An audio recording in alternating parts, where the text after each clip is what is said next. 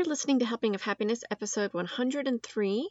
Today we're talking to Darla Staker about what it's like to be a search and rescue volunteer.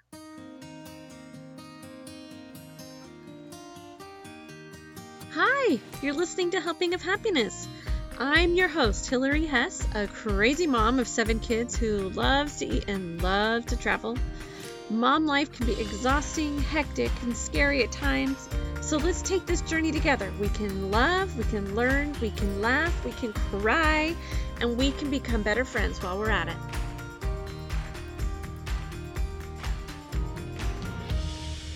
Hey, it's been a little crazy ride lately, right? With all this COVID stuff. I really wanted this today on this episode to give a big thank you to those on the front lines our medical helpers, our police, our firefighters, all those other public servants. And the biggest thing that I wanted to highlight today was a group of public servants that I really honestly do not hear hardly much about and didn't know very much about, which is our search and rescue teams. They're volunteer positions. And I found out that one of my dear friends actually used to work on a search and rescue team for years, and I never knew about it. So I'm really excited for you to meet my friend Darla Staker and to hear some of her stories about how they train, how she got into it, what they do on their different missions that they have, and some experiences that she had. So I asked her to go ahead and just jump right in. So here's Darla. She's going to introduce her family a little bit and then get into her story. Okay, so um, I grew up in Gilroy, California, the garlic capital. I never even knew that. we loved getting artichokes from Gilroy too. yes, it's the best. Um, I grew up in a little country on the west side, close to the mountain range that separates Gilroy from Watsonville and Santa Cruz. And we weren't too far away from the ocean.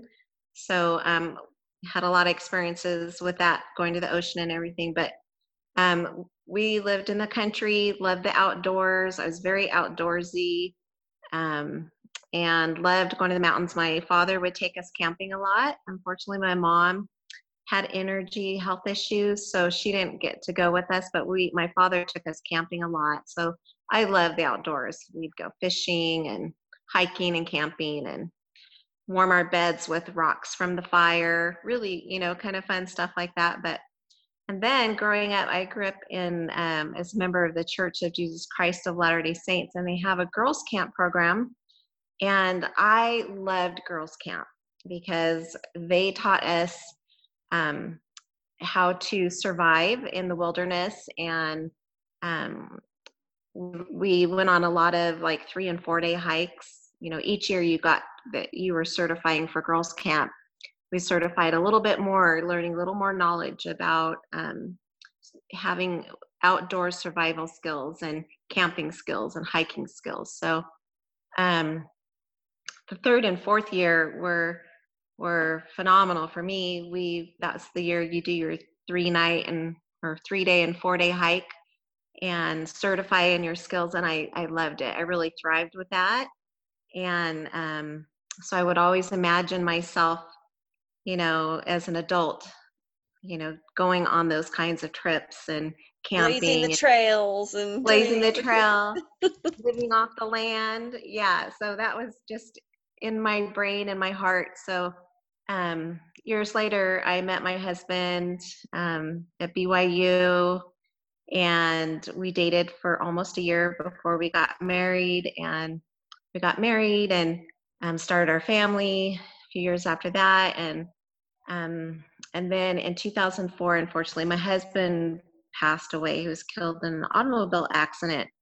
And so I was left with my kids, with our kids, and um, unfortunately, we lived further away from from family, so I took that year to finish the school year with the kids, and then we moved back to the area where we lived by family, um, back up to the Sacramento area, and um, we bought a home in the foothill communities um, close to the Sierra Mountains, and we were close to family, and that was really great. And then I saw um, so that's kind of my story. Um, I have a great love story with my husband. Um, friend, our friendship, we were best friends, and we just really support each other. And we loved to go camping and hiking, and took our kids fishing when they're little and we just did a lot of that kind of stuff with our kids. So we shared that passion. And um, so, but I missed him a lot. It was hard to raise my kids on my own, and I had a good family support network. Um, I was just finishing up nursing school. I had just finished um, all of the prerequisites I needed to get into a nursing program when my husband passed away. And he was so helpful in getting me through my classes. We had just finished up his MBA program um, when we had moved away from family and took this phenomenal job in the Central Valley of California. And then everything happened. And then I had finished my classes but couldn't go to nursing school because I didn't have the support system I needed to watch my kids. Um, they tell you that you have to pretty much say goodbye to your family and you need all the support you can have with your kids if you have them to get through the program. And so I just didn't have that support system. And so I waited. And my kids, everything was so raw and fresh, you know, with losing Jim. So we moved um, close to family and I was just raising my children, going to, you know, the typical, I was always a stay at home mom, which I loved, but, you know, doing all of the, and I was able to stay at home, which was a huge blessing. We were able to do that financially with how everything settled with losing my husband. But so, long story short, we, um, during that time, I started, you know, I saw, you know, an advertisement for that. So I started looking online so this is how I started. I looked online. I Googled once I saw the search and rescue team. I Googled for my county. So you you Google for your county, whichever county you live in is how you find the contacts for search and rescue for your county. So I Googled my county and it showed um, there are different teams that you can join um, depending on what specialties or hobbies that you have. Like if you love riding ATVs, they have that four wheel drives. If you love um, Jeeping, some have that. If you like motorcycle riding, our team had a huge motorcycle team. Um, if you like riding horses, our my team had a mounted unit team, mounted unit. Um, and then there are also a lot of people love to hike, and they have a ground pounders team, which is for hiking. Um, and then they had a really specialized unit for mountain search and rescue and they they had the most extensive training compared to the other teams such as rappelling so they would go up into like tahoe national forest and they would you know have a lot of rescues up there with um, snow uh, skiers or snowmobilers or hikers um, to where they would have to you know sometimes they'd have to rappel or do rock climbing, you know, rock climb up a face of a mountain or um, in some pretty but, scary conditions, right? If it, I'm just yeah. thinking, yeah. if you're it's a skier, you've got snow and ice, and it's that's yes. kind of a scary adventure to try to go and save yeah. somebody. So the people that sign up for these teams are people that already have hobbies in those areas and are are really skilled at doing that. And then, of course, once you join your team, um, everyone in that whole county search and rescue team, you have a certain amount of classes that you have to take and pass before you can be on the team. And you have to go through quite a rigorous background check too. So, because you are representing the public, you're representing your sheriff's department, and you um, so you, you have to really have a clean slate legally, financially. I mean, like there can't be any loopholes where there could be questions about you. So it's pretty extensive, you know, and it's even background check for pedophiles and, you know, anything you can imagine for, you know, legal purposes like, you know, felons or, you know, misdemeanors, things like that. You can't have anything. So that's pretty great about that you know and you get your um, you have a drug test and fingerprint and all that and then the thorough background check. And then when that comes through you're approved you can start taking the classes and it's about a, there are about 120 hours of training between all the classes. So one example would be like wilderness survival and that's you know if you're not used to being out in the bush, out in the, you know, way out there in the wilderness, and and being comfortable being out there, um, it can be a little tricky, you know, because during part of that class, you're your you show your skills.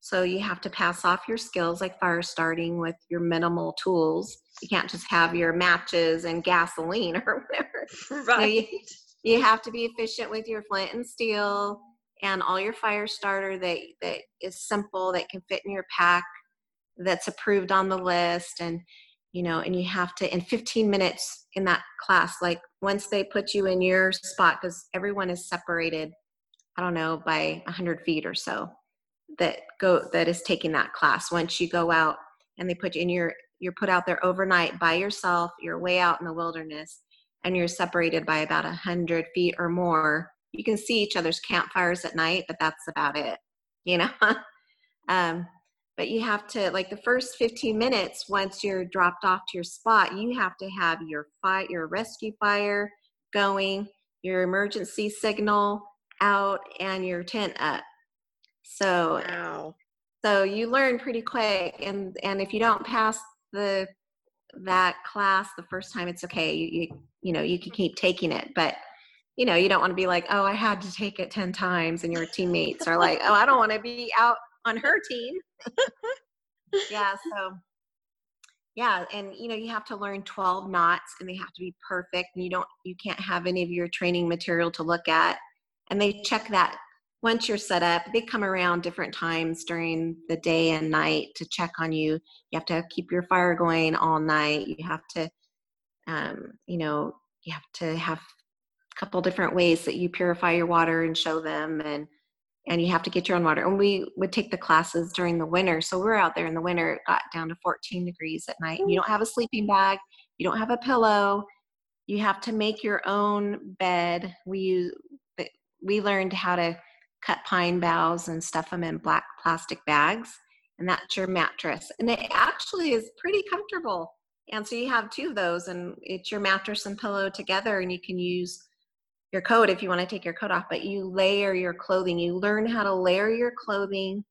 So, because sometimes in emergency search and rescues, you are taken in a helicopter and dropped off to your assigned area, and you're given an area to search in which you use your map and compass and your GPS, which is a um, which is a i don't know if you've seen those but it's an actual unit that you turn on and you can plug in different um, waymarks or uh, waypoints and it marks where you've been.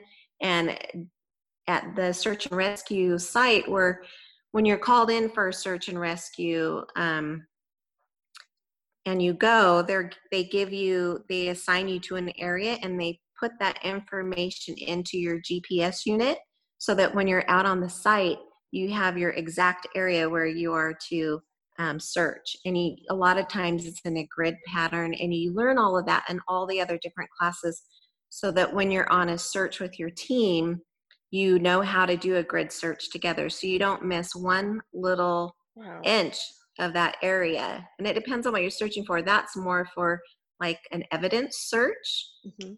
Um, if there was a crime, and there just aren't enough sheriffs to do that and they don't have as much specified training that that's why they train the search and rescue units to do that so we go in and sometimes we're on hands and knees if we're looking for a bullet shell or So this isn't just for a missing person. This can be for anything that the that the county Yes. sheriff's department needs. anything that they need we we could be searching for um you know missing person or a child or a baby uh, unfortunately in our society we have psychopaths eh, that live amongst us and they might do something to their child say a couple is um, separated you know and they're battling over who gets you know custody of the child. And one parent might be upset about that and not happy and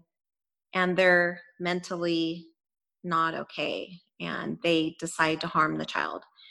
And then and then at that point we're just trying to um, we're just we're not trying to rescue at that after a certain amount of time frame that goes by you know an infant can't survive past you know a certain amount of time if they were just left there and hopefully they were just left there but unfortunately some people you know harm them but um sometimes it's just a um, recovery.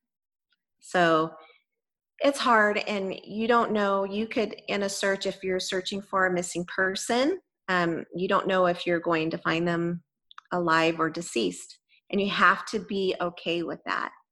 Some people can't handle that and you have to decide for yourself if that's something a situation that you could put yourself in you know? So um but if you think you could handle that um that's great. I mean we can use i'm not a part of the team anymore but i still consider myself part of them but um, the teams can always use more people you learn first aid, you learn first responder CPR, you learn wilderness first aid so that because you are the first responder on the scene.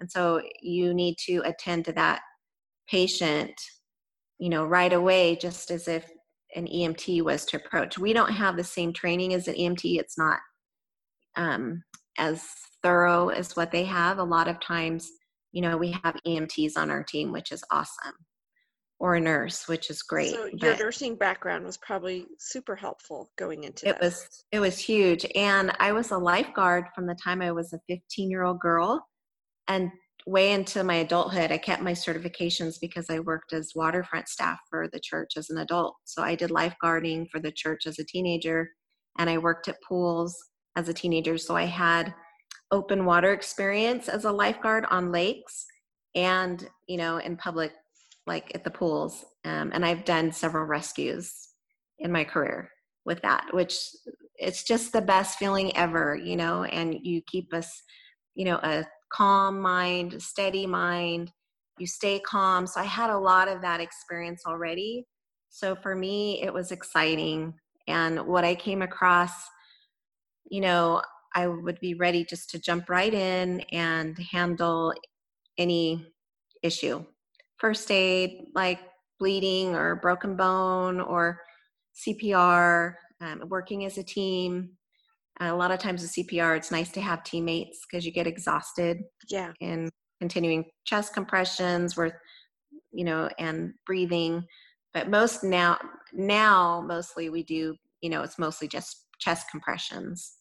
It's very little breaths to chest compressions because it's most important to get the blood and oxygen to the vital organs. But anyway, that's a whole other story. But search and rescue is just such a great way to serve your community.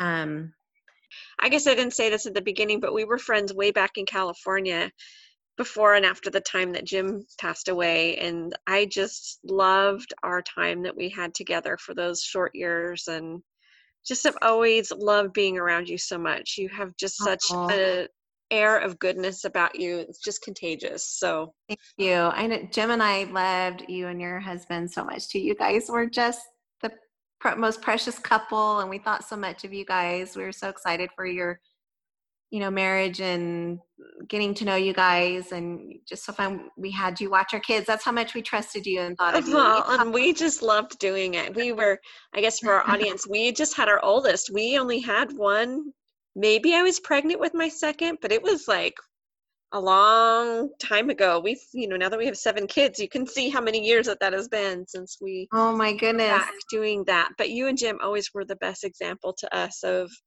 of being you. best friends, and I just really looked up to you guys so much in that because you were further down into the kids and the marriage than we were, and I just think it's special sometimes to have those friendships where you can kind of look ahead through the years and see what you what you want to be like so we just yeah. really appreciated that example so much yeah that was something that was always important to jim and i as single people we wanted to marry our best friend. We wanted that person that we could grow old with that was by our side and you know that we could turn to and that was there for us you know that we could always trust and have that relationship.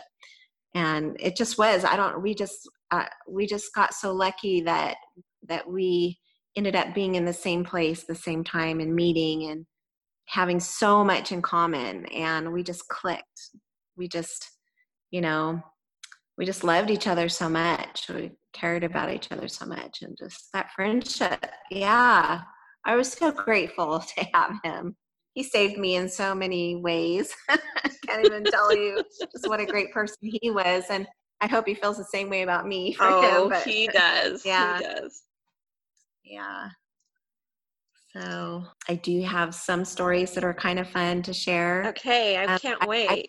I, just I don't share names and I don't share where, but I can share like you know what they are. And I know as a team member, we weren't allowed to talk about you know, we weren't like allowed to go on social media and say, look, I'm on in this search and rescue team. And right. I mean, like all the boasting and a lot of people like to really toot their horn. You know, we weren't really allowed to do that, but we were allowed to talk with our family and friends about the situations once it was in the media. Mm-hmm. So once what we knew was in the media and everyone knew, we could talk about it. So, yeah. So, just out of respect though, I mean, all of these things happened obviously years ago. I've been in northern Utah now for a couple years, so almost two years. So, and my last date of duty was in June of 2018 there. But, um, so let's see. I did some evidence searches, like I told you. Um, it's really hard to recover things like, you know, bullet shells, but um, sometimes we were able to, sometimes we didn't. We also had a, a a dive team on search and rescue that was pretty awesome and they would search canals and things like that and lakes and ponds but um there let's see there's this one i'll share there was a little girl that went missing and we did sometimes they ask us from another county to do a, um, another county assist so we'd go to another county outside of our county and assist them in their search because they needed the mass they needed the bodies manpower. for searching. Yeah. Yeah. So in this particular thing, we we didn't we didn't really have a lot of information. Just the the girl was missing, and we so many hours. You have there's like a window where someone who kidnaps a child um, has to where that child most likely will still be alive. You know. So we we hit the streets. We went door to door. We broke up into teams. Each team had a a sheriff with them we're not allowed to carry weapons with us as search and rescues, but we are protected by a sheriff. So um, we would go door to door and knock on the door and, you know, just say, such and such sheriff's department, search and rescue. Can you come to the door, please? Um, and so they'd come to the door, and we were. It was in a pretty, um, pretty scary community. Yeah, and so but you just just feel that sense in your heart that it didn't matter what happened to you you were there for that community and you were there for that child you know and you knew you had your sheriff close by but still you know anything could happen mm-hmm. and you don't know in like some criminal areas like if they'd be afraid with the sheriff at the door if they would you know try and protect themselves or whatever but it was pretty safe all in all and so we'd have people come to the door and we'd ask them if they had seen this child and had any information or, and in my group, we didn't find anybody that knew anybody. And some people have dogs, you know, that are scary or, but you just, you just kind of have that faith that, that you're going to be okay and that you're doing the, you're doing the right thing, you know, and it, and you're out there supporting your community and you know you it, you think of it as what if that was my child? So that's kind of what it was like and um, so we would search for the morning and then it, we'd have a break eat lunch and we were the sheriff's department would feed us. And then we'd go back out on a new assignment and finish that assignment for the day and then we would go back to the search and rescue site where we all meet together all the teams together and we report we report all our findings. So we would write everything down. We would write if there was something that um, some a clue someone gave us at their door, we would write that address and their name so that the sheriff's department would have um, those resources to go back in their investigation. So yeah, so that was one one story, one situation. Um, another situation, unfortunately, we were looking for an infant, and um, it was we were we went to do a, a county another county assist again and it was further away. It was in an area where it was really hot and it was in the dead heat of summer. And it was so incredibly hot. It was we were in the 100 104 105 degree weather. Um, and we learned we're trained for that. And we have to wear our uniforms and they're they're quite warm but they're 100% polyester so they breathe. Our clothing breathes very well but so in my backpack in my bladder the the liquid bladder that that goes in backpacks that you have a little hose you can put in your mouth to drink um, they told us that, um, that we should put in um, drinks that have electrolytes in it you know because we'd be searching for hours on end um, in the heat.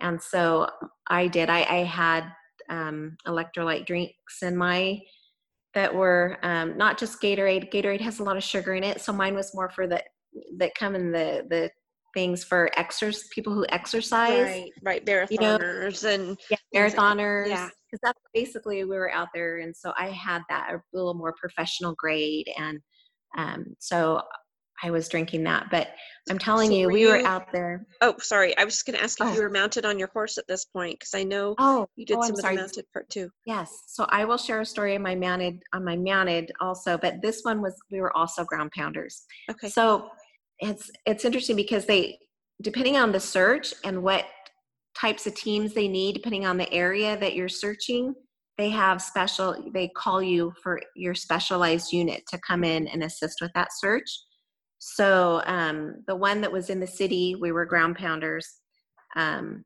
and the one that we were out, we were out in a rural community. So these were some people had hundreds of acres, some people had five acres, some had two acres. It's kind of what the this rural search was like, and we had permission from all the landowners to search their property. Um, and then also we were on private property, like government property too, just mm-hmm. searching down by the riverbeds and things like that. But so it was a ground pounding, but I will share a mounted unit one. So just depending on the need of the sheriff's departments, where they, um, the search areas are and what they need is what we would go do. Um, so, but this one, so what was interesting about this one is that we were dressed, we still had our hiking gear on and everything, and it was like 103 104 we were sweating like crazy um, and we were out there for hours and we'd have our little snacks and food in our backpacks but um, you just didn't really feel that hungry because you were so hot so oh, we were drinking yeah. a lot. And the interesting thing is that is that you didn't have to pee at all because it all came out in your sweat. That i mean that is really crazy. talk, to talk that way but this is serious survival here you know so you you didn't have to go at all and but you just sweat it all out. And it was the craziest thing ever. The whole day we didn't have to because yeah. But we would look under bushes or anything that looked you know like there could be something there and so um, but we had a couple hot spots that ended up not coming up with what we were hoping for. So unfortunately that child was never recovered either and it's just so sad. Um, so that was that example, and I just thought, um, and approaching people sometimes can be, you know, they don't want you on your property, or even though they they know you're there, they might not be as friendly, you know, or they've said yes to the sheriff's department department that you can search there. They're not as friendly because you're they're you're in their business. Yeah, you know, you, you go through their garage, you go through their sheds, you go you search their whole property, you know, and you have permission to go in their homes or kind of crazy. So I had one man one time, we were on a huge acreage that this man, I don't, it was hundreds of acres this man owned. And for some reason, somehow he got skipped. He, we were coming and we were told we had permission to search. So sometimes, you know, we're all human, things like that can happen. It's unfortunate, but it can happen and we were doing a grid search on his property property so we were spread out from each other and he came roaring straight up to me on his ATV with a mouth with a face full of rage. And he hopped off and marched right to my face and screamed and yelled, What are you doing on my property? Get off my property. You have no right to be here. And he could tell it was like government. We were in our search and rescue gear with right. our sheriff's department. And he's just like, What the heck? So we said, I'm sorry, sir, but I'm not, I can't tell you why we're here, but our sheriff is over there and you can go talk to him about it. And he just, oh, just, I felt very threatened. It, I was very afraid. But I stood my ground and I just kept telling him what I was allowed to say, apologizing, but telling him that he could go over and talk to the sheriff. So finally, one of the other people who works as a paramedic, who works in those kinds of situations like daily, she came over and talked to him and was able to really help him to go over and talk to the sheriff. So that happened. And then he came back over, smiles, apologizing. Oh, absolutely, you can search. You know, once he realized what we were there for, he was all in. You're not yeah. just taking over the territory. yeah, what is this? Some government plot? No, really, we don't do that. But this, so this other time, so I was on a mounted search and rescue. I've had, I was on a couple of those. You don't get called as much when you're when you're on horseback um because they have like all of the the other four-wheel drive vehicles and motorcycles that they feel like can go in the bushes a little bit more they want to protect the horses and keep us on trails which we're like hey look we're four-wheel drive we're on horseback we can go wherever so but anyway so we were assigned to you know safe trails which which was nice too but so there was this one um this one search where um there was three of us that could go that day as a team and, and you only answer the calls. You answer but you say yes or no when you get the call if you can go or can't go. Not everyone can go to every call. And so um, there's three of us on this one search and we were looking for this lady who had um, become missing and um, it was up in the foothills so she had come from lower down in the valley she had been upset and um, they think she was drinking. And she um, ended up in the foothill areas and pulled off the road. And that's the last they found her car. I think they saw her, found her shoes here or there, and then they lost track of her. So we were assigned to search um, several ravines and um, several several trails on that area. And in the morning, we were assigned one area and we were searching and um, doing our area and in a team you always have someone who works the communications which is the walkie talkie and you get your you're given your walkie talkie um, when you arrive and you know of course you have someone else as as the first aid assigned to first aid and then you have um, someone else assigned to the gps or map and compass. And then everybody else is kind of you know support. But we had three so we were good.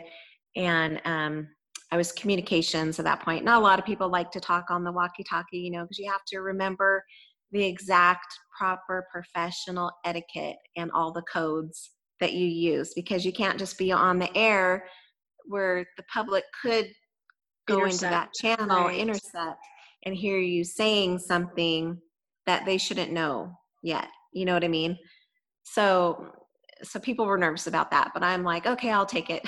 Just that's why I fine. can do it. and if I mess up, I hope they forgive me. but um, but you know, we're trained on that. So, but it's you, you take a class and then you don't have it for a while, and then you try to, you know, brush up on it and whatnot. But and you always give your coordinates, like your GPS coordinates, where you are when you call in, so they know where you're at um, things like that. But it's just really interesting. Um, so we were searching our areas and we just weren't finding anything. And we searched very thoroughly our designated assignment on the map.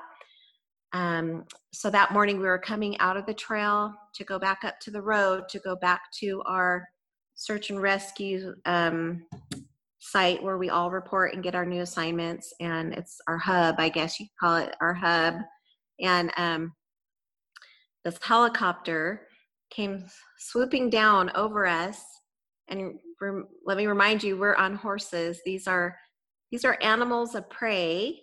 So they're all, you have to think in their mind, they're always thinking, where's the lion, tiger, and bear going to come from to get me? So they're always on, you know, they're looking for stuff like that. They can spook.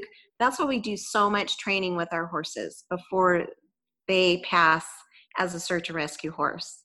We go through quite extensive training as a team for just the mounted unit mm-hmm. on top of what we do to be a SAR tech certified search and rescue um, technician. Um, SAR tech is search and rescue technician. So once you get through that 120 hours, then you're a SAR tech. And in the meantime, you're training with your team to get your animal certified and working and learning how to work as a team. So it's really awesome. Um, so you're really you're bonded with your teammates. You work well with your teammates. You're used to working together, and you train together. And your horses train together, so they're used to each other. And we we train. I'll put a pause on what happened with that helicopter on the trail, um, and tell you how we train a little bit with the mounted unit. Um, we do a lot of desensitizing in an in an arena, and we had a one of our trainer, our team trainer, had his own big arena on his ranch. It was great, and he had been working with search and rescue for probably 30 years um, with mounted unit, ground pounder, and also in the dog training unit. So he was just very well, you know, he was great as our trainer. So we did a lot of desensitizing, giving our horses almost every possible scenario you could imagine in public and on the trail that they could come across to not spook, to be safe, to be sound, um, and to respond the way you want them to be, um, even down to just being tied next to each other quietly, you know, without making a scene, you know. And some horses don't do that well, so they, they, they wouldn't make the team. Um, and part of the training, we we walk our horses through burning flares on the ground. We have uh, the sheriff come out with that's assigned to our team to train with us. They drive their car around in the arena with the sirens going and we walk our horses all around that vehicle and we follow the vehicle to where they're not afraid. Um, we train our horses to drag things. We train them to carry things. We train them to to pony next to us. So if i'm riding a horse and let's say i've got a horse next to me some the rider's hurt and or whatever i can hold the lead rope and pony that horse next to my horse safely and go wherever I need to go. Um, so we do that, and then we train with a helicopter. The sheriff's department helicopter comes in and lands, but we hold our horses safely a safe distance while the helicopter comes in and lands. But he flies over us and around us, so the horses get used to that. And then he, the um, pilot lands the helicopter, and once the blades stop turning, we walk our horses to it. They stick their heads in the inside the helicopter. They we walk around it. They get really familiar. So that's kind of our training, and then we do trail riding training together too. You know, uh, they train how to be the the front horse, riding in the middle, riding in the rear. You know, and doing different obstacles on the trail. So, anyway, so going back to the story, um, we were coming, finished our our search in that area, coming up the trail, and this helicopter comes swooping down about 50 feet above us. You know how loud they are with the helicopter so blades, loud. right? And I was riding in the back, and the other two riders, we were spaced on a trail. The two other were in front of me, but one in front of the other in line. And the middle horse got really nervous, and it was a newer horse that just didn't have as much experience. So, and the trail was really thin. There was a cliff on one side and a hillside on the other. So there was really nowhere for it to go and it felt trapped. So it was afraid. So it was trying to bump past the horse in front of it. And the rider, she just wasn't able to control it. And it bumped past the horse in front of it. And that made the other horse nervous. So they both took off running up the hill. And my horse, she looked at me, you know, she's like, Mom, what are these guys doing? yeah, she's like, what are you doing? Do you, do you want me to follow them? Or she like waited to see what I wanted her to do, and I was so proud of her. I was so proud of her. I'm like, nope. So I, I pulled the reins back a little bit just to let her know, no, we're not, we're not going to do that. And we just walked up the trail, calm as could be, with this helicopter searching the ravine just behind us, next to us, super low, and yeah. So it was that was an incredible experience. And i think for our team too just learning just how important it is to desensitize. But my horse she had had so much experience before working in the public like in parades. There are so many loud vehicles and things that are in parades. We had ridden her in so many parades and my daughter had ridden her on several um, drill teams um, i don't know if people know what drill teams are but they're professional teams that compete against other drill teams and they do these really amazing shapes and designs out in the arena together. And they'll like canter and intermingle doing bear misses as they run cantering full speed head on at each other and do bear misses as they cross each other doing these patterns. And they do a lot of parades. And so my horse that i was riding that day because i had three search and rescue horses, but I took her and um, she was just so desensitized. So many parades, so many kids on her, so many loud everything. So we would take her everywhere.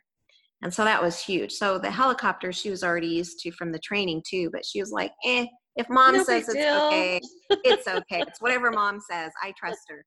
Because that's huge. Your trust between you and your horse is huge in your training, where they as much ground training as you could give them, as much desensitizing to different elements that are out there, loud noises, people, being in crowds, being anywhere like that is huge for them to be calm, cool, collected. Um, and it all comes down to all of that training is so important, but that trust that they feel with you as their leader, because in their mind's eye, you're their leader. You know, horses live in a herd and they have the dominant mare in the herd. The stallion, he runs around and protects them and makes sure that they go where he wants to move them to. But there's always a dominant mare, and she's the boss in there. and and if your horse sees you as the dominant mare, then they're going to follow you. And if you establish the trust that they're safe when they're with you, it's all about safety. It's not dominating them. It's not about cruelty and a submission to being a good horse. It's all about trust and safety and reward rewarding them with you know feeling good when they do the right thing and they feeling safe with you. That is the best way to train them in all the situations. So yeah. So that day worked out really really great for me. But uh, yeah there's at the top of the hill they were able to get their horses in line but that was just a huge like okay this is why it's so important for desensitizing of the horses and maybe giving them more training, you know, before they're, you know, um, before they're a SAR Tech certified horse. Mm-hmm. but um, yeah, so it's just great experiences like that.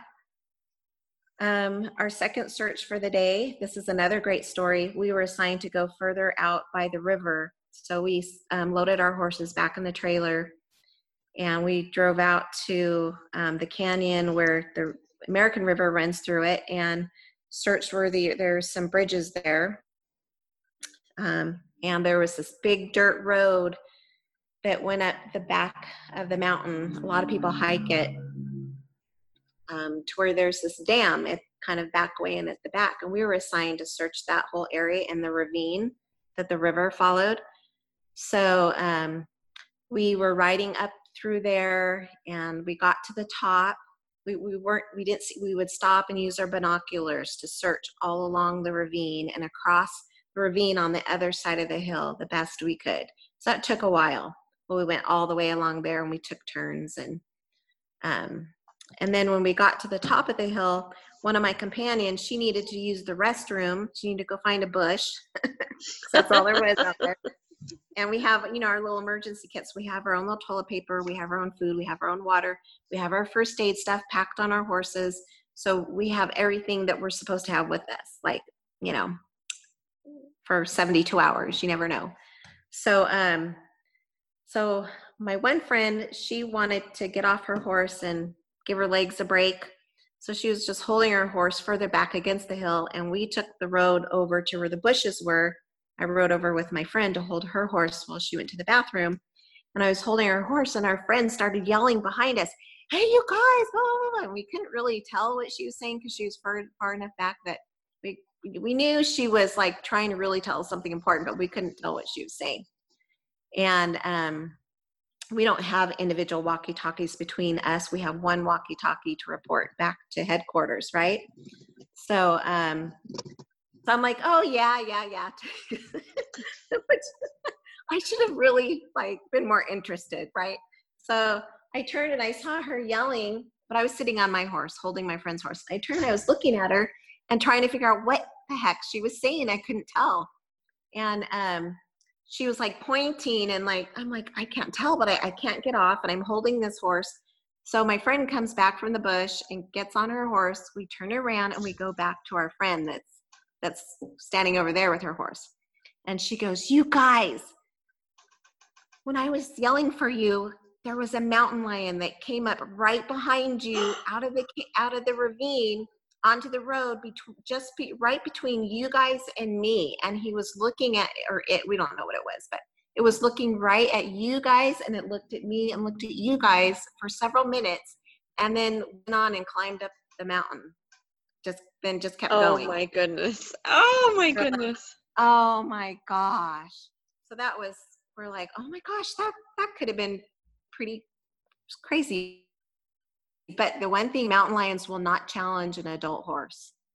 So that is one thing that you know because we have a lot of mountain lions or we did where i lived there are a lot of mountain lions in that area and you always knew that you had to put your goats in somewhere at night or you had to you know if you had a baby horse they had to go in at night or you know what i mean? So um yeah because they would stalk the neighborhoods and you know yeah so wow. Yeah, so the adult horses though they won't mess with, but my two friends were off of their horses, but anyway, so that was a scary experience, but unfortunately we in that search we weren't able to find the person. They did eventually find her and um she had slipped down. It was dark at night and she had slipped down the ravine where they found her car several ways. I think she had started to climb down there and then slipped and slid further. And um, she passed away from her injuries. So, yeah, but they found her, the, the helicopters are what sighted her.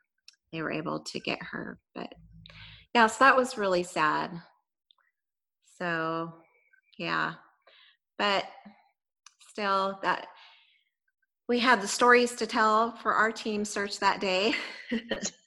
then we went back and reported, but reported our our adventure. Um, so those are some of the experiences. I know um, there was another story I could tell you if you want yeah, hear. let's do one more.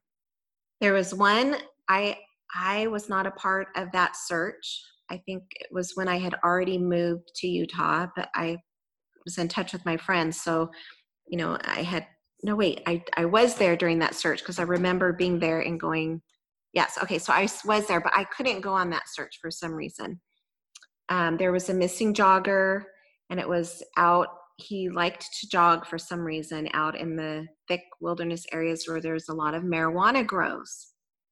So um, you have to be careful. Those people are very dangerous, and this was kind of before marijuana became legal. So, and these are like drug cartels in a way. You, if they know you've seen where they grow, you probably won't make it out of there alive.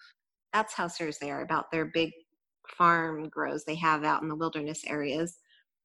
Um, and so, anyway, I wasn't able to go, but some other people went, and there was a team of two women and a man, and they were searching and looking for this jogger and they were shot at and one man was hit uh, the search and rescue team member was hit. And the two women they had they so they called it in to get a helicopter out there. And so they were given a point a gps reference of where to meet and they had to cross a river to get to the, the helicopter where it could land. So these two women were amazing. They carried, when they got to the part of the river where they were kind of chest deep, they held this man above their head. I don't know how they did it. It's kind of those things where like a child or someone gets pinned under a car and someone miraculously lifts it off of someone or a tractor falls on someone and the person that comes to help them mirac- miraculously you know can lift that vehicle off that person and who knows how but these two women were able to hold this man above their heads um, to cross the river to get to where the helicopter was and they had to lift him up to um, to them to where they could get him and put him in there. But wow. he had several surgeries, but he survived. Yeah, it was it was touch and go, but they were able to use their first aid knowledge to stop the bleeding and to get him to where he needed to be. So that was amazing. But I mean, you're at risk. You don't know what you're going to come across, you know?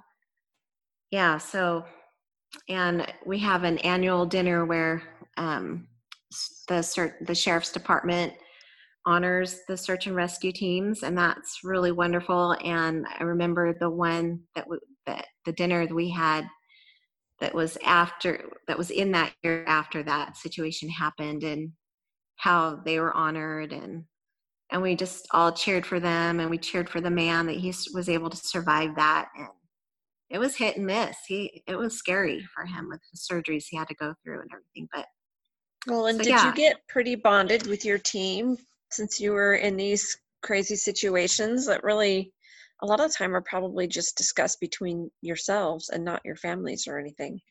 Yes, that's exactly right because we could not discuss the details until things were in the news, and we would discuss it and support each other um, mentally, emotionally. Um, we definitely we were tight. Our teams we would go for Tuesday taco nights or you know we'd we'd um, have our you know christmas dinners every year and a thanksgiving meal every year in our training.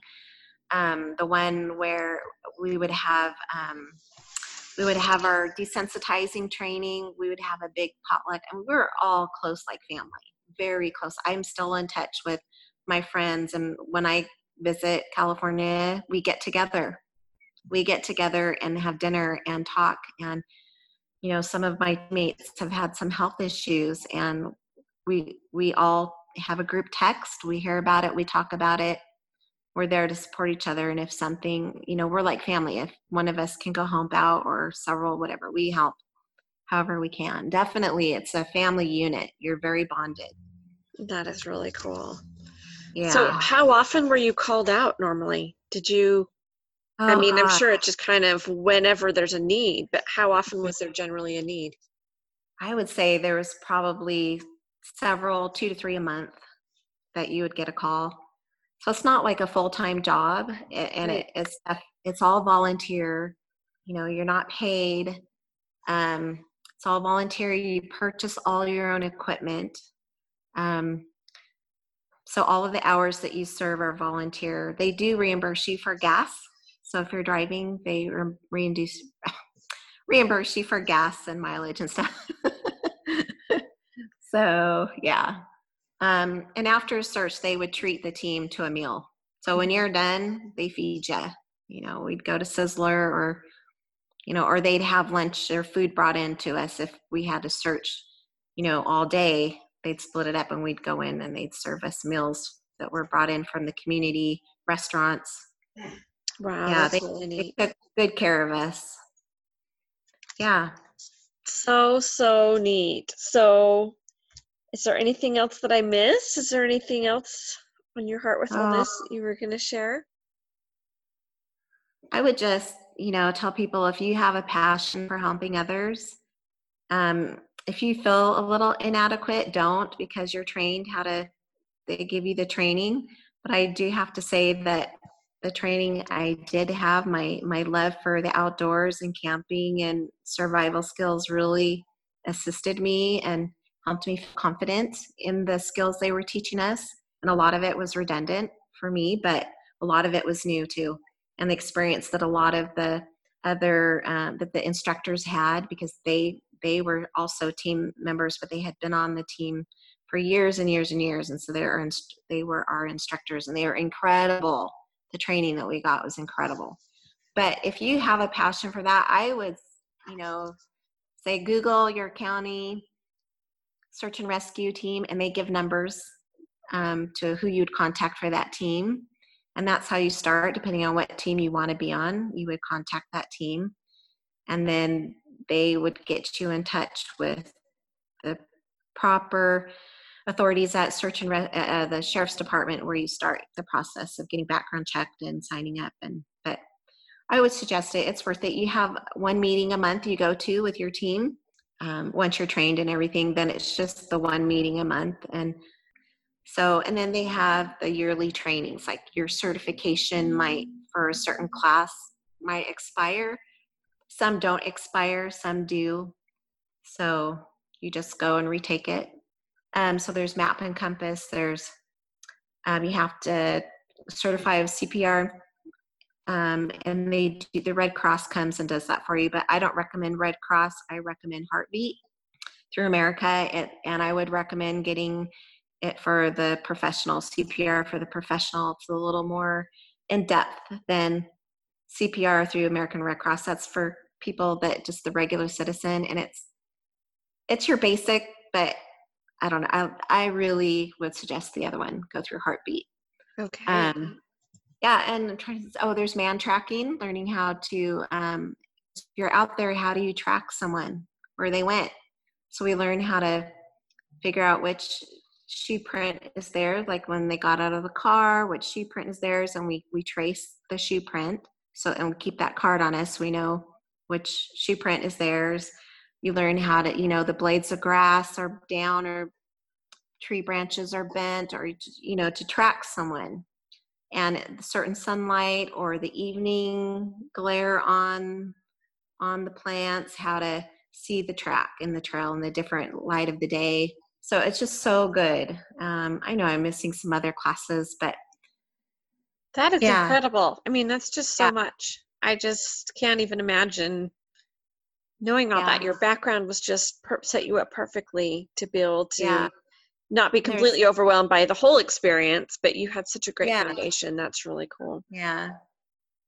And there's a class called Rough Terrain. You learn how to carry a person out in the basket, the human basket that they lay in and you learn how to tie them in with your knots. You learn that's the one you learn all your knots in, how to properly secure them because you have to get that basket out to where the helicopter picks them up. Then they lower the gear to you, and you you um, clamp the basket onto the ropes that they send to send the body up to the helicopter, or the I guess depends if they're deceased, it's a body, but um, the the patient, you know, that way. and you learn like how to how to how would you pull that that patient up a cliff if you're you're totally down there in the rocks and the cliffs so we learn how to rappel we learn how to get that body up the side of a cliff and they literally and and we had to be in that basket too and see what it was like to be hoisted up wow. a cliff in a basket it's scary I was gonna say that so, would be enough training for yeah. me right there. yeah, it. I mean, yeah. So, and on the mountain search and rescue on the mountain team, they have to dangle off there's this huge bridge that's like 700 feet over the river they have to because a lot of people commit suicide off that bridge unfortunately every year. And and they're called in to talk them down sometimes that team's a mountain wow. search rescue so they'll go and rappel and dangle off that bridge. You know that's something i just couldn't do. And they they will go and hang and rappel off that bridge and if they have to secure someone to bring them up oh i just i have so much respect for them so you know there's things like that too so. wow amazing yeah yeah well i really appreciate you sharing all of this with me because this is just all such new information for me and i'm sure if it's new for me it's new for people in in our audience so i really appreciate you taking the time Definitely. to come yeah. on here and talk about this and encourage those that are looking for an adventure and a way to serve that this is maybe going to be a good fit. So thank you. Definitely. Definitely. And we work in community outings too. Like we're sometimes we're trying to fundraise to have to have more gear for our whole team. And we'll we'll go out and operate in front of like a sportsman's, you know, business or Walmart and you know try to drum up donations for search and rescue and we've got team members out there, like our dog team, and people can meet the dogs oh, or the cool. horses. We'll, we'll mount up with the sheriff's mounted unit. They have their own mounted unit, and we'll mount up with them and let people see what we're about and who we're about. And so we do community things sometimes too, like that, that are a lot of fun. And our our mounted unit, um, the can't even talk mounted unit uh, search and rescue we supported the sheriff's unit in our county. They would have a summer horse camp for the kids. That was like the way oh, they like. So we would go and support them, and we'd have different stations like you know anatomy station or grooming station or attack station, how to tack up your horse, put their gear on them, and um, the search and rescue team, the mounted unit, we did the grooming section. So my horses, I did horse camps for kids for many, many years. And so my horses were really used to all those little kids around them, grooming them, pulling their tail, whatever, you know. they all they loved my one horse I would always bring because she's super pretty. She was a paint. Her name's Ladybug, and everybody would be like, "Oh, it's Ladybug," because they'd come year after year, and we want Ladybug, we want Ladybug, because you could do anything to her. You know, they'd braid her tail. But the other horses were really good too on our team, and they were all good for that. But you know, one of the gals on my team, she would paint glitter on her horse's hooves for that week. The kids loved oh, seeing glitter on her. I can't even imagine. My kids would love that. Yeah. Right? So they, we would do that. We'd have like the classes in the morning like that, where the kids would rotate through, and then we'd have games out in the field for them and then we would work with the kids in the field of like crowd control, like how the sheriff's mounted unit, when they're out in the community as law enforcement, how they do crowd control. So we trained with them to do that, and we worked that with them and showed the kids how the horses, as a team, we would back people up in big crowds that were out of control and angry. How we would line up and push them back as a horse team. Oh, the, neat and then they they would do they show the kids how they would arrest someone who was being a drunk a drunk public nuisance and they would show how they would arrest that person and whatnot. And then how they if someone went to someone else in the crowd was like aggressive and grabbed at the horse's reins to try to take control to pull you off to get you to get the officer they the officer showed how they would use their baton to beat that person back you know warn them first and then if not you know how they would use their stick to get that person off of them and their horse so it was just interesting to, that you know they could share all that with the kids and and then after that we'd have lunch they'd serve the kids lunch like pizza and chips and stuff and then and we'd all go down and eat with them and then we'd come back up and then at the, the end they would get a um a horse ride in this big horse trailer the kids would load in and hold the sides and they'd ride them around on the lawn. It was a big soccer field. And they'd get to ride along, see what it was like for a horse to ride in a trailer. And then after that, we did, at the very end, we did pony rides where we walked our horse with the child on our horse in a saddle. I love um, that. Yes, yes.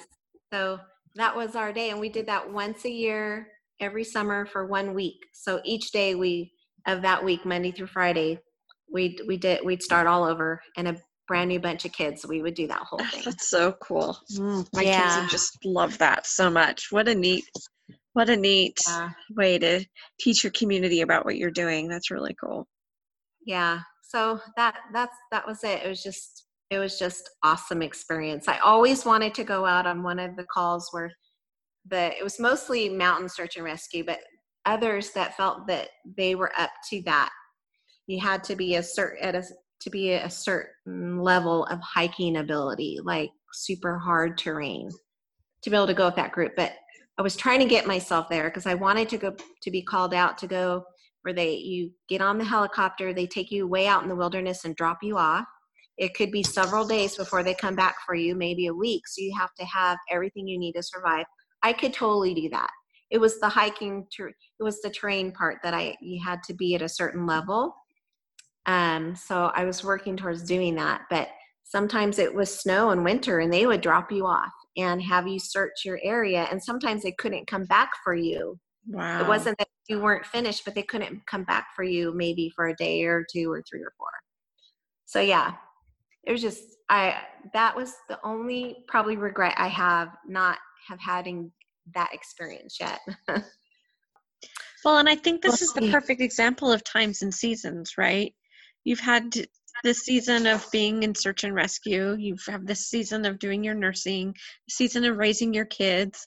I think that just helps us all relax a little bit about trying to do everything all at once. So I think that's pretty definitely. And just being patient with with what is really meant to be. You know, sometimes we always think it's it's totally what we want, totally what we want, and sometimes it's just not the right timing. Mm-hmm. And we have to be patient with that because you know we just maybe there's something else that's more important that our attention is needed for for that time you know so i think we just need to be aware of that and and just be patient you know and the right time is going to happen you know so it's just been like for me it's like every time for nursing that i i've wanted it's like the first time my husband passed away i put it on hold to raise my kids. And when i felt like the time was right i had some other situations unfortunately with one of my children that i had to go through and was heartbreaking and took a long time to get through. But on the end you know fighting through that and not giving up you know this child of mine is okay and a thriving adult doing well. I fought that battle we won it you know? As devastating as and hard as that was i don't want to get into that but you know it's super he's just doing super great. And i'm really proud of my child you know? So now that i can go back to nursing and focus on that you know there's this so. Yeah well i just love you darla so much. It's so oh. fun for me to talk with you again for well thank you again and you're welcome. I just love thanks for inviting me to, yes. to talk to you. It was uh, it was just such a neat opportunity. I just i just felt so like honored like wow someone wants to hear my story. oh my goodness. Love to hear it. Love it so much so I don't know about you, but I learned a ton from Darla. I really had no clue that so much training went into search and rescue. I didn't realize that it's all volunteer. And I just think that it's so amazing that these people are willing to sacrifice so much of their time and their energy and really risk their lives for others. And I'm just really grateful that there's people like Darla that are out there just ready to serve whenever we need them. So go give a big thank you to another person on the front lines that is serving you today. And if you're listening through Apple Podcasts, we would love a rate, review, and of course, subscribe. And definitely share this with a friend if you think that they would enjoy this or if they, you think it would be helpful to them. Have a great day.